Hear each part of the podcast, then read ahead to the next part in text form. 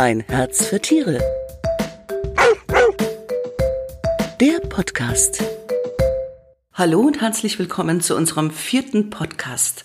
Mein Name ist Manuela Bauer und ich begrüße zum Thema Anti-Giftköder-Training Sonja Mayburg. Sie ist Hundetrainerin und Buchautorin des Sachbuchs Anti-Giftköder-Training, ein Übungsprogramm für Staubsaugerhunde. Hallo Sonja, schön, dass ich dich hier in der Schönholledau besuchen darf. Die Sonne traut sich ein bisschen raus und mh, mm, was gibt's denn hier für einen leckeren Kaffee? Wie das duftet, hm? Hallo Manuela, ich freue mich, dass ich hier sein darf und ich freue mich, dass du hier bei mir bist. Und ja, den Kaffee, den gönnen wir uns jetzt einfach mal am frühen Nachmittag, wenn wir hier so nett beieinander sitzen. Das wäre jetzt aber kein Geruch, der einem Hund gefällt. Die mögen es lieber ein bisschen derber, gell? Das kommt ganz drauf an. Ich habe auch schon von Hunden gehört, die tatsächlich Kaffee schlürfen. Aber jetzt, wenn es darum geht, dass ich Hunde dazu bringen möchte, dass sie etwas fressen, dann wäre jetzt Kaffee nicht unbedingt die erste Wahl, die ich irgendwo übers Essen kippen würde. Ja, die haben es tatsächlich gerne einfach ein kleines bisschen schmackhafter, würziger, derber. Das heißt Würstchen oder Käse oder Harzer Käse wird auch sehr, sehr gerne genommen. Oder noch ein bisschen schlimmer? Ja, man kennt das ja von den Hinterlassenschaften ne, von Pferden, was jetzt oft ja nicht so dramatisch sind, weil Pferde sind ja äh, Pflanzenfresser, aber natürlich menschliche Hinterlassenschaften oder welche von Katzen, also was das auch so richtig, richtig eklig ist. Ja, auch das fressen Hunde sehr, sehr gerne. Und ähm, das nutzen wiederum Leute aus, die Giftköder verteilen, dass diese ein bisschen widerlichen Gerüche, die wissen genau, die äh, ziehen Hunde an. Und, und, und äh, aus was bestehen denn diese Giftköder und wie sehen die aus? Nach was riechen die? Ja, das ist völlig unterschiedlich. Also ich sag mal, jemand, der möchte, dass ein Hund etwas ganz Bestimmtes frisst, der macht sich ja Gedanken drum erstmal, was, was will er denn da reinmachen? Möchte er irgendwie sowas wie Rattengift oder sowas so reinmachen, diese Körnchen? Dafür bräuchte es dann so eine etwas schmierigere Konsistenz wie Hackfleisch oder so, dass man das so ein bisschen zusammenbappt.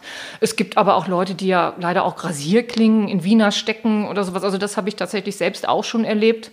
Ähm, wobei man jetzt auch sagen muss, dass diese Giftköder-Geschichten, die kommen vor. Und in sozialen Medien sieht man es ja auch immer wieder, wenn es diese Meldungen gibt. Aber ähm, in sozialen Medien hat man immer so das Gefühl, oh, das ist alles in meiner Nachbarschaft, weil es halt so nah ist und ständig. Aber Giftköder kommen vor, selbstverständlich, die kommen vor, aber es ist nicht immer alles ein Giftköder, was man meint. Also es gibt tatsächlich auch zum Beispiel Rattengiftfallen, die nicht sachgerecht irgendwo versteckt werden, sodass nur Ratten dran kommen, sondern es gibt dann eben auch Leute, die dann nicht weiter drüber nachdenken und sowas nehmen Hunde dann vielleicht auch auf, obwohl ähm, das Hunde gar nicht treffen soll. Oder was es auch gibt, zum Beispiel Kadaver draußen. Ähm, es gibt ja diese Botulismus, diese Leichengiftvergiftung und wenn dann halt so ein Kadaver draußen liegt und der Hund schnuppert daran oder leckt daran oder sowas, dann kann er sich das zum Beispiel einfangen. Also das ist nicht nur Giftköder, die draußen halt gefährlich sind, wenn Hunde draußen was aufnehmen, sondern da gibt's halt eben auch noch ganz andere Geschichten. Das muss man auch so mal so ein bisschen im Hinterkopf behalten. Mhm. Meist sind diese Giftköder, die sehen ja ganz harmlos aus und unauffällig wie so ein Stück Wurstzipfel, sage ich jetzt mal, ne? Definitiv. Also das, was hier bei uns in der Gegend schon gehabt haben, war also tatsächlich so diese Rasierklingen in größeren Stücken Wurst oder sowas, die dann so auf Spazierwegen platziert werden, da wo man weiß, da gehen viele Hunde lang. Also das ist dann ganz, ganz, ganz übel. Und wenn ich jetzt doch mal nicht aufgepasst habe, woran erkenne ich denn, dass mein Hund vielleicht eventuell gerade einen Giftköder erwischt hat? Ja, das ist gar nicht immer so leicht zu erkennen, weil es halt so viele verschiedene Wirkstoffe gibt und Dinge, die der Hundekörper halt aufnehmen kann, auf die er unterschiedlich reagiert. Ähm, es kann eben sein, dass er auf einmal plötzlich sehr schwach wird, gerade wenn es um innere Blutung oder sowas geht, dass man merkt, wie äh, vorne so die Schleimhäute sehr blass werden, mhm. dass er überhaupt Kreislaufprobleme bekommt. Es kann auch sein, dass er sich erbricht, dass er ganz plötzlich heftigen, ganz komisch riechenden Durchfall bekommt. Es kann sein, dass er Magenschmerzen bekommt, dass er apathisch wird. Also das ist aber nicht alles notwendigerweise immer sofort ein Zeichen für einen Giftköder. Das kann ja auch eine andere Erkrankung sein. Aber deswegen gilt grundsätzlich immer, wenn ich schon merke, der hat irgendwas aufgenommen, mhm. dass ich meinen Hund sehr genau beobachte und dann auch schnell zum, wenn ich das Gefühl habe, der hat irgendwas aufgenommen, was fressbar ist, wirklich schnell zum Tierarzt fahre und ihn aus dem Zweifel wieder ausspucken lasse. Das kann ja eventuell sogar auch ein paar Tage dauern, bis die ersten äh, äh, Vergiftungserscheinungen auftreten. Richtig, ne? das ist manchmal äh, bei Rattengift der Fall dass das tatsächlich erst später so richtig erkennbar ist, was da passiert im Körper und sowas. Und deswegen ist es wirklich immer so wichtig, darauf zu achten, also den Hund nicht einfach so ins Gebüsch zu lassen oder so und dann darauf zu achten, dass er bei uns mit auf dem Weg bleibt, dass ich ihn im Auge behalte, dass ich mitkriege, wenn er was frisst. Und was soll ich denn jetzt unternehmen, wenn mein Hund so einen Giftköder verschluckt hat? Ja, da bleibt eigentlich nur eins ab zum Tierarzt. Hm. Also das ist der oder Tierärztin, das, ist, das sind diejenigen, die dafür kompetent sind. Also das ist nichts, wo man sagt, da kann ich jetzt zu Hause da irgendwie großartig was machen und dann ist das alles wieder heile, sondern rausspülen ich, oder nee, also da muss man zum Tierarzt, der muss da kompetent drauf gucken. Oder die Tierärztin. Es gibt da noch für den Tierarzt ein paar Optionen, dass man Sachen mitnimmt, ne? wenn man was findet, was er geschluckt hat, damit der Tierarzt besser fahnden kann, sage ich jetzt mal, was er da erwischt hat. Worauf sollte ich da achten? Genau, also es ist immer so, wenn man merkt, der Hund hat irgendwas aufgenommen und da liegt noch was, dass man auf jeden Fall davon etwas mitnimmt, dass man schauen kann, was ist denn das gewesen? Also ich sag mal so Rattengift, das erkennt man manchmal schon so an der Optik oder man sieht ja auch, wenn da irgendwelche Splitter klingen oder irgendwie sowas drin ist, dass der Tierarzt weiß, mit was er zu tun hat. Hm. Also man glaubt es ja gar nicht. Also heute habe ich erst in der Zeitung gelesen, in Donau-Ries äh, waren Giftköder ausgelegt und ein, eine Bulldogge und ein Dackel, die haben es geschluckt. Besitzerin ist mit denen sofort zum Tierarzt und die Bulldogge hat es leider nicht oh. überlebt. Weiß man, was es war? Stand leider nicht in der, das war oh, ein ganz kleiner Artikel nur. Weil ich habe jetzt noch nicht so oft von Giftködern in der Zeitung eigentlich gelesen, aber. Ja, es ist aber jetzt auch noch recht früh im Jahr. Äh, es kommt häufiger vor, so im späten Frühjahr, im Sommer oder sowas, wenn mehrere Leute draußen sind, wenn es Leute gibt, die sich gestört fühlen für Vierbeiner oder sowas. Da ist, sag ich mal, eher Giftköder-Saison, als man das jetzt so im Winter hat, also so hm. erfahrungsgemäß. Ja, dass es überhaupt so Hundehasser gibt, die solche Giftköder äh, extra basteln und, und auslegen, um unseren Vierbeinern zu schaden, das ist ja eh schon schwer zu glauben, aber traurige Realität. Und beim Gassigehen haben wir leider nicht immer alles im Blick. Und die einzige Chance, die wir deshalb im Vorfeld haben, ist, unseren Hund so zu trainieren, dass er um Giftköder einen weiten Bogen macht oder du hast vielleicht noch ein paar andere Tipps für uns, ne?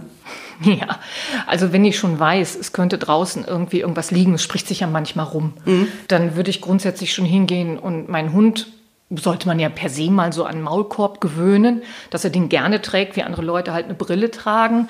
Ähm, man muss natürlich auch sagen, dass es jetzt nicht dagegen hilft, dass der Hund draußen immer wieder was aufnimmt, wenn er keinen Maulkorb anhat. Weil auch wenn er einen Maulkorb anhat und er zieht den Maulkorb irgendwo durch, durch ein Stück Pizza oder sowas und schlägt das dann von innen ab. So ein echter ähm, Staubsauger, der ja, ja, genau. durch den Maulkorb durch, gell? Richtig. Aber er verschafft mir halt einen, wirklich einen Moment, ein kleines bisschen mehr Zeit, bevor der Hund es irgendwie plötzlich schluckt ähm, dass sie einfach, dass sie dazwischen gehen können und dass sie merken, oh, da vorne ist etwas. Na, also dafür ist das so unheimlich wichtig, dass er also wirklich einfach erstmal einen Maulkorb aufzieht. Und ich empfehle, wenn ich Hunde habe, die draußen ähm, gerne etwas fressen, und das sind mhm. ja oft Hinterlassenschaften, was würzig ist, dass ich Leckerchen mitnehme, die auch würzig sind. Also Harzer Käse mhm. oder Wiener Würstchen oder sowas. Oder ein dritter sehr guter und sehr, sehr simpler Trick ist, meinen Hund nicht nur einmal am Tag zu füttern, sondern häufiger. Weil wenn ich zum Beispiel meinen Hund nur nachmittags fütter, dann hat er vielleicht mittags irgendwann richtig Kohldampf. Und wenn ich dann rausgehe, dann der hat halt irgendwas vor der Schnauze, was halt gut riecht, dann zieht er sich das rein. Wenn der allerdings schon ein bisschen satt ist mm. oder nicht ganz so diesen krassen Kohldampf hat, dann ist die Wahrscheinlichkeit, dass er es aufnimmt, geringer. Und wenn du jetzt äh, Leckerlis mitnimmst für ihn und vielleicht Zuspiele machst, dann ist es vielleicht auch besser, man, man hat die in verschlossenen Futterbeutel, also man streut die nicht so frei rum weil das besteht auch die Gefahr wieder, dass er vielleicht was anderes erwischen könnte, oder? Ähm, ja, also die Hunde sind ja nicht dumm. Wenn ich das aus meinem Futterbeutel raushole mm. und ich schmeiße ihm das auf den Boden, dann sieht er, das kommt von mir. Dann weiß er auch, das ist erlaubt und das ist überhaupt kein mm. Thema. Also ich kann auch im Giftködertraining immer noch Goodies über den Boden kullern. Ich kann sie für den Hund verstecken und ihn zum Suchen schicken. Ich kann das aus meinem Beutel rausnehmen und ihm zuwerfen.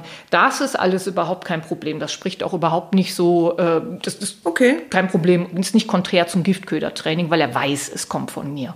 Mhm, mhm.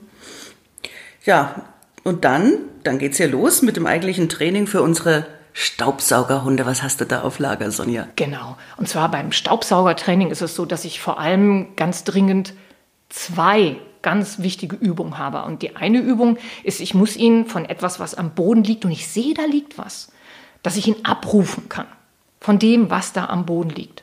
Und die zweite Übung ist für den Fall, dass ich nicht sehe, Bleiben. dass mhm. da was liegt. Das ist zum Beispiel im Gebüsch oder unter einer Parkbank oder sowas. Und mein Hund sieht das und ich kriege das nicht mit. Dann möchte ich, dass er davor stehen bleibt und mhm. mir zeigt, oh, da liegt was, darf ich das haben? Und das sind zwei Übungen, die sind gar nicht so schwer. Aufzubauen. Also zum einen habe ich halt also dieses Abrufen von Futter. Ähm, und wie immer sollte man im Training sehr kleinschrittig vorgehen. Also nicht irgendwie die Pizza auf den Boden legen und dann laut Nein schreien oder sowas. Und wenn er dann ablässt, dann kriegt er ein Stück Trockenfutter. Das bringt in der Regel nichts. Sondern ich fange an und nehme zum Beispiel in die eine Hand ein Stückchen Toast, wenn mein Hund das Toast nicht so super gerne hat. Und in die andere Hand nehme ich zum Beispiel ein Stück Wiener. Und dann halte ich ihm die Hand mit dem Toast ein bisschen vor die Nase und lasse die Hand geschlossen. Und dann wird er vielleicht dran riechen und weil es ja nur Toast ist, nimmt er vielleicht irgendwann den Kopf weg. Und das ist der Moment, wo ich so ein Signal geben kann. Zum Beispiel nix da oder lass das oder lass liegen, irgendwas, was mir so einfällt. Und äh, dann nimmt er den Kopf weg und ich sage, das machst du super. Wenn ich mit Klicker arbeite, wäre das der Moment, wo ich klicke. Mhm. So, und jetzt ist mir ganz wichtig, weil das Zurückweichen reicht nicht aus. Wenn ich nichts da sage oder lass das, dann möchte ich den ganz weg haben von dieser Hand. Also gehe ich nach meinem Lob hin und dann locke ich den mit der anderen Hand, mit dem Leberkäse, ganz, ganz weg von der ersten Hand. Dann bekommt er den Leberkäse. Dann hat er schon gemerkt, ah Moment, wenn die nichts da sagt, dann drehe ich mich so langsam um und in der anderen Hand gibt es was ganz Tolles. Mm. Und jetzt kommt ein ganz wichtiger Punkt. Wenn er diesen Leberkäse gegessen hat, dann bekommt er von mir eine Freigabe. Ich kann zum Beispiel sagen Mahlzeit oder dann nimm's. Und dann bekommt er das, was in der anderen Hand drin war, das, was nicht so super interessant war, mhm. das kriegt er auch noch. Und das ist das, wo die Leute sagen, ja, wieso? Er soll das aber doch gar nicht fressen. Nee, soll er auch nicht. Er soll auf die Freigabe warten. Mhm. Das ist das Wichtige. Weil es ist schön, wenn er ein Stück Wurst bekommt fürs Abwenden. Es ist aber für den Hund noch viel schöner, wenn er das Stück Wurst bekommt und auch noch das, was ich ihm anbiete. Wichtig ist halt nur, dass er auf die Freigabe wartet. Und wenn ich das zwischen den beiden Händen üben kann, dann lasse ich mal jemand anders dem Hund was hinhalten und ich rufe ihn mit meinem Nix da davon ab. Und wenn das klappt, dann lege ich dieses Futter auf den Boden hin. Mhm. Und wenn er dann hin will, dann rufe ich ihm den Nix da davon ab.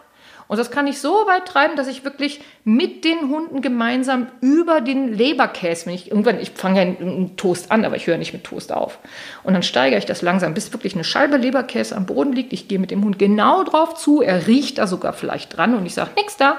Er nimmt sofort den Kopf hoch und wir gehen weiter. Ähm, wir haben ja so ein Videoportal.